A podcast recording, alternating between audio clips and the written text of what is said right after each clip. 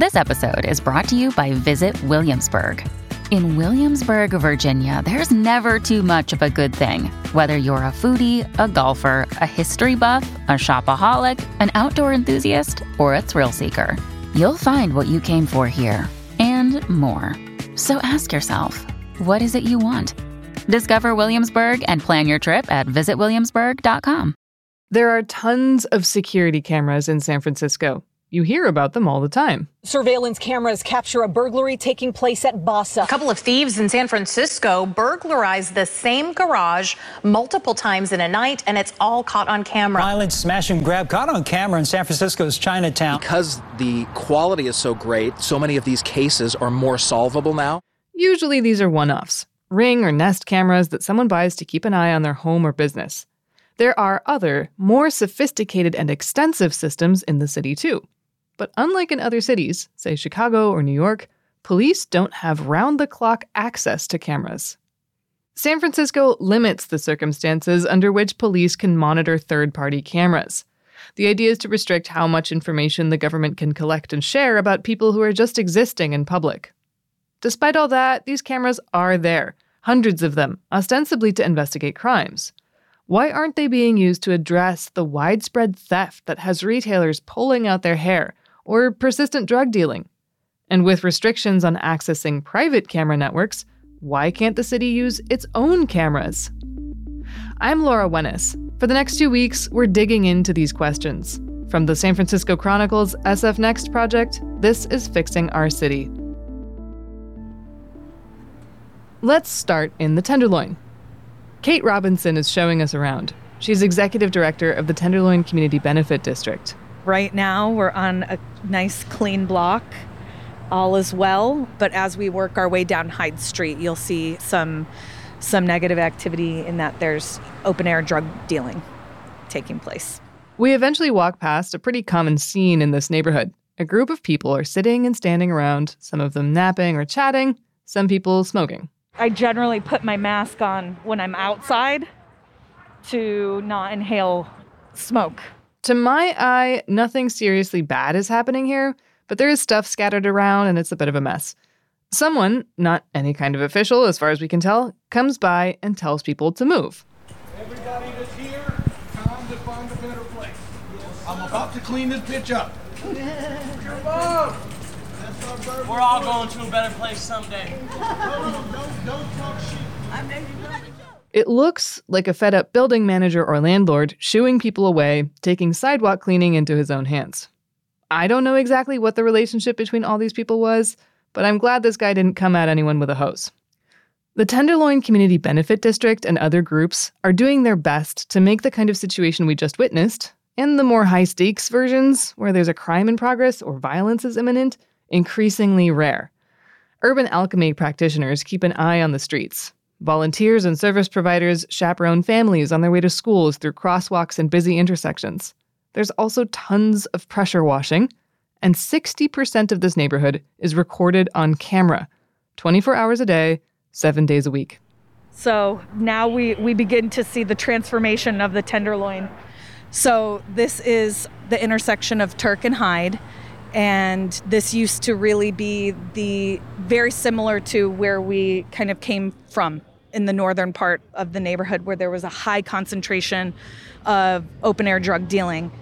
But this is also the area where the most children and seniors walk, especially this corridor. And this was our number one intersection for our Safe Passage program.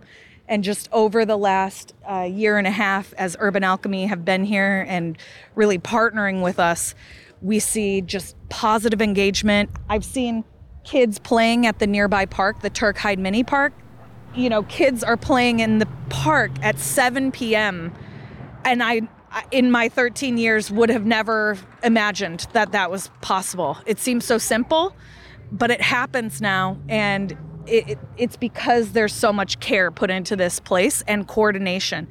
We have the cameras, we have the the you know urban alchemy we have our clean team safe passage and our park stewards all working together to care for this space and this is transformation and this is what we need throughout the neighborhood at all times The different efforts overlap, But out of all of this, it's the cameras that have recently been touted as a potential game changer for fighting crime and sharply criticized as a surveillance overstep. Here's why. Last fall, the San Francisco Board of Supervisors approved an experiment. Give police officers expanded access to privately owned and operated camera networks and see if it improves public safety. The initiative was aimed specifically at drug dealing, retail theft, and illegal vending. Mayor London Breed promoted cameras and the need for expanded police access to them when she announced her emergency declaration for the Tenderloin in December 2021. The Tenderloin needs an emergency response, period. In 2019, the Board of Supervisors passed a law that limited law enforcement's ability to use camera feeds during emergency situations. There are exceptions where they can, but for a lot of the issues, like what happened in Union Square, they could not. Where there were multiple robbery crews hitting multiple stores, they couldn't even access those cameras. Which is ridiculous. Think about that. During an incident of severe looting, of our officers are not able to use a tool that we have that other jurisdictions all over this country can use. Police have long had the ability to monitor private cameras live during exigent circumstances.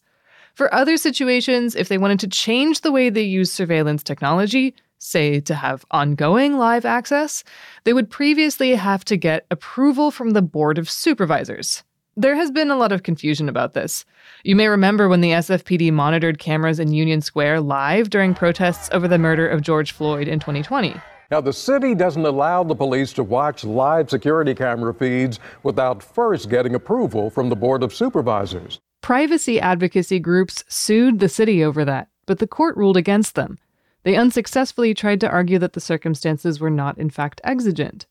Still, police and the mayor and other advocates said the barriers to access were too high. After several iterations of a new proposal, police can now ask for live access either in emergencies or to investigate crimes with just written permission from a captain. The monitoring can go on for up to 24 hours.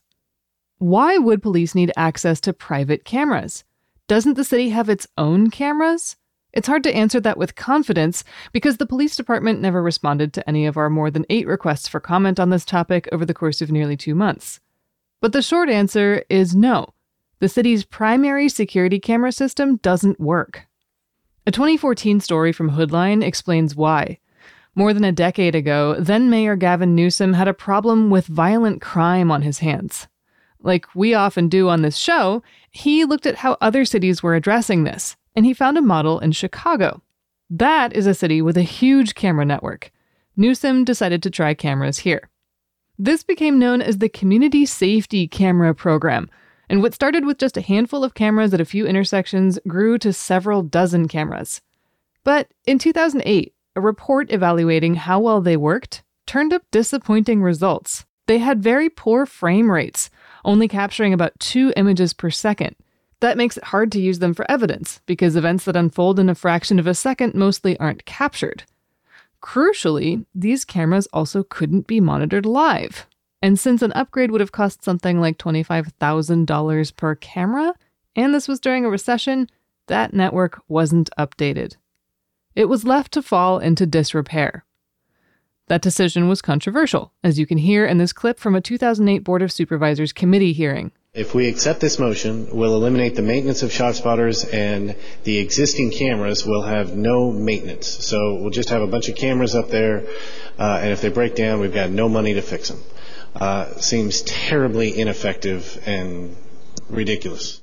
Since then, the city has installed other cameras, but each department has its own cameras and network. Most systems just monitor specific buildings. Some of those are quite extensive. City Hall alone has more than 160 cameras. The SFMTA might have the most robust system. It operates some 15,000 cameras mounted on signal poles, on stations and platforms, and on buses and trains. Its surveillance technology policy says police can access the footage or monitor it live in the event of an incident, which isn't defined. Again, since the police didn't talk to us, we don't know whether or how they access other departments' cameras. But about 10 years since the Board of Supervisors decided not to renew its ailing community safety camera network, it is now definitively defunct. Enter Chris Larsen. I am the exec chair of Ripple, which is an enterprise blockchain company located here in San Francisco. But I actually spend most of my time on climate change. Uh, I am kind of helping fix San Francisco, if you will. One thing he's done to try to fix the city? Fund private camera networks. More on that after a break.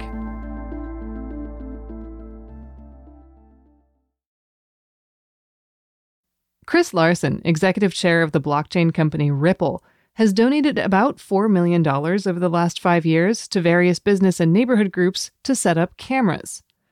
These groups are often a type of hyper locally governed nonprofit known as a CBD or Community Benefit District, like the Tenderloin CBD.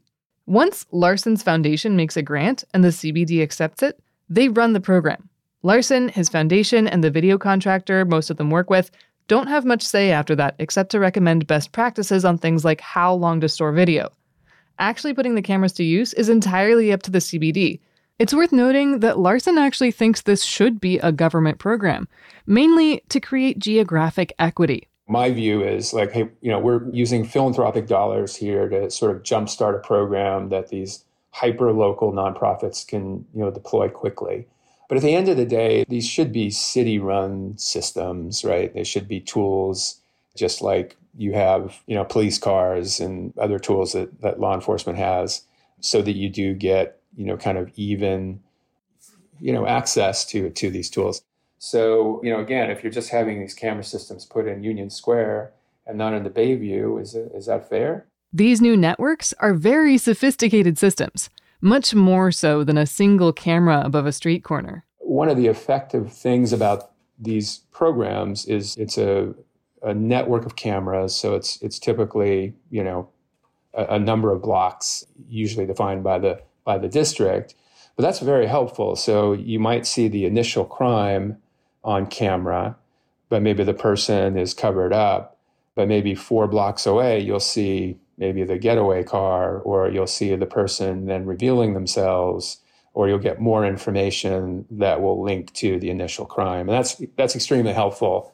And that's how why we think that these systems, which we think are also much better for privacy concerns, are also much more effective for public safety compared to let's say Nest cameras, which might only capture the initial incident and capture it poorly, right? Because it's not high definition enough compared to these network cameras so, you know, it's really important to get the kind of additional context of hundreds of cameras and sensors that are going to be deployed in those situations. These are not the choppy, grainy CCTVs of yesteryear. So we have three different types. This is a camera expert with the Tenderloin Community Benefit District, one of the organizations that operates a network with a grant from Larsen. She asked not to be named because the Tenderloin CBD staff that work on these cameras regularly endure harassment and threats when they're seen cleaning or maintaining them. One is a multi sensor one that has four different cameras, up to four. So you can get a 180 or 270 degrees. So a lot of our cameras are on the corner. So you capture two sides of the whole block. And then we do have the bullet single sensor one that aims further away and it's better definition. So you can see the whole story and you get a better image quality when you submit that in for evidence. And those are the two. And we tried a new one that is HD, but it changes colors at night to do black and white so that you can capture license plates. A lot of the crime that goes on here, they tend to leave in getaway cars. And so they need evidence of the vehicle, and that helps with prosecuting. This network is constantly recording 60% of the Tenderloin. It's a small geographic area, but that takes 146 cameras with a total of 223 angles. And they're going for more. Larsen, the city's unofficial camera benefactor, says the CBD is aiming for 100% coverage of the neighborhood, and he'll fund it. When the Tenderloin CBD originally received the funding to start this network, they first surveyed the community. They formed focus groups to get input from neighbors and developed a set of policies that put fears about privacy to rest. The cameras don't record audio. They're pointed only at public sidewalks, not up toward residential windows. There's no facial recognition software. And regarding police access, police can only get footage in connection with a case number, and the cameras aren't monitored live. Not by police and not by the CBD either. We only access the camera footage when there's an incident. So if someone gets their car broken into and a civilian who's a resident here or came here and worked and had their car broken into, and in order for them to get an insurance claim, they need evidence. So we would find the incident, export that, and share it with them.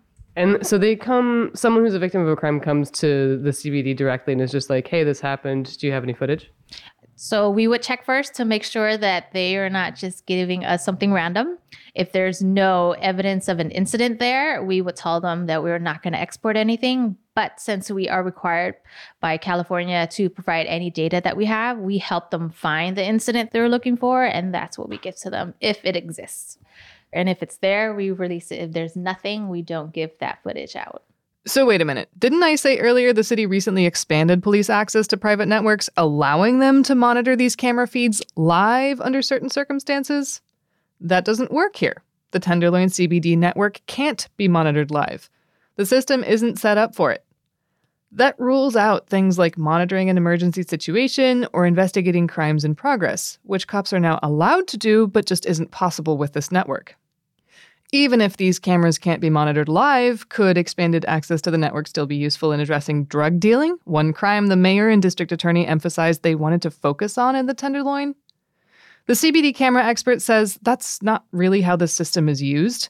In fact, they don't generally get requests related to drug dealing incidents from the police, more likely from the public defender. SFPD doesn't submit requests for those. Because in order for them to do that, someone needs to call and say a crime is happening. Then they produce a report and you get a case number, and then you come and get that footage. But SFPD doesn't go through that process. So if they want to, they can. There's nothing that says that they couldn't. Yeah. It would just be hard. They have to like name a specific time window and be like, we're looking for a sale of fentanyl in this time frame, and you'd be like, what does the sale of fentanyl in this time frame look like? It's it's a lot. So it's that's why the ones that we get are only from the public defender's office because there was a sting operation that happened. The person went was cited or arrested, and then the they become a case for the public defender's office, and that's when we get that request for that footage. The mayor's office says essentially it doesn't need this specific network. There are other cameras in the Tenderloin. The office's written statement reads, quote, not being able to access footage from partners that do not have live video capability is definitely an obstacle. However, the Tenderloins CBD is not the only partner we have, end quote. That could mean other individuals or organizations that have their own cameras and are willing to give access to police. Which made me think okay, that sounds like this program to give police easier access to private cameras might still have some effect. Well, I learned recently that for months after the policy was approved, SFPD did not make a single request for live monitoring access. And no news is not good news to privacy advocates like Nicole Ozer from the ACLU, who have been alarmed by cameras from the beginning. So one has to think okay, well, where are these cameras actually being used? Where's the live monitoring actually going to happen? They say surveillance devices designed to broadly capture information about people in public inevitably get used in ways that put vulnerable people at risk of harm. And they question whether it makes any sense to sacrifice privacy for security, because they say expanded surveillance doesn't actually lower crime. We'll grapple with that next week. Fixing Our City is part of the San Francisco Chronicle's SF Next project, where we explore how the city will chart its future and address its biggest challenges. And we want to check out your ideas. Do you have a solution you want the city to pursue? Know someone who's making a difference on an important issue? Send an email to sfnext at sfchronicle.com. You can also DM us on Twitter. We're at sfnext. I'm Laura Wenus.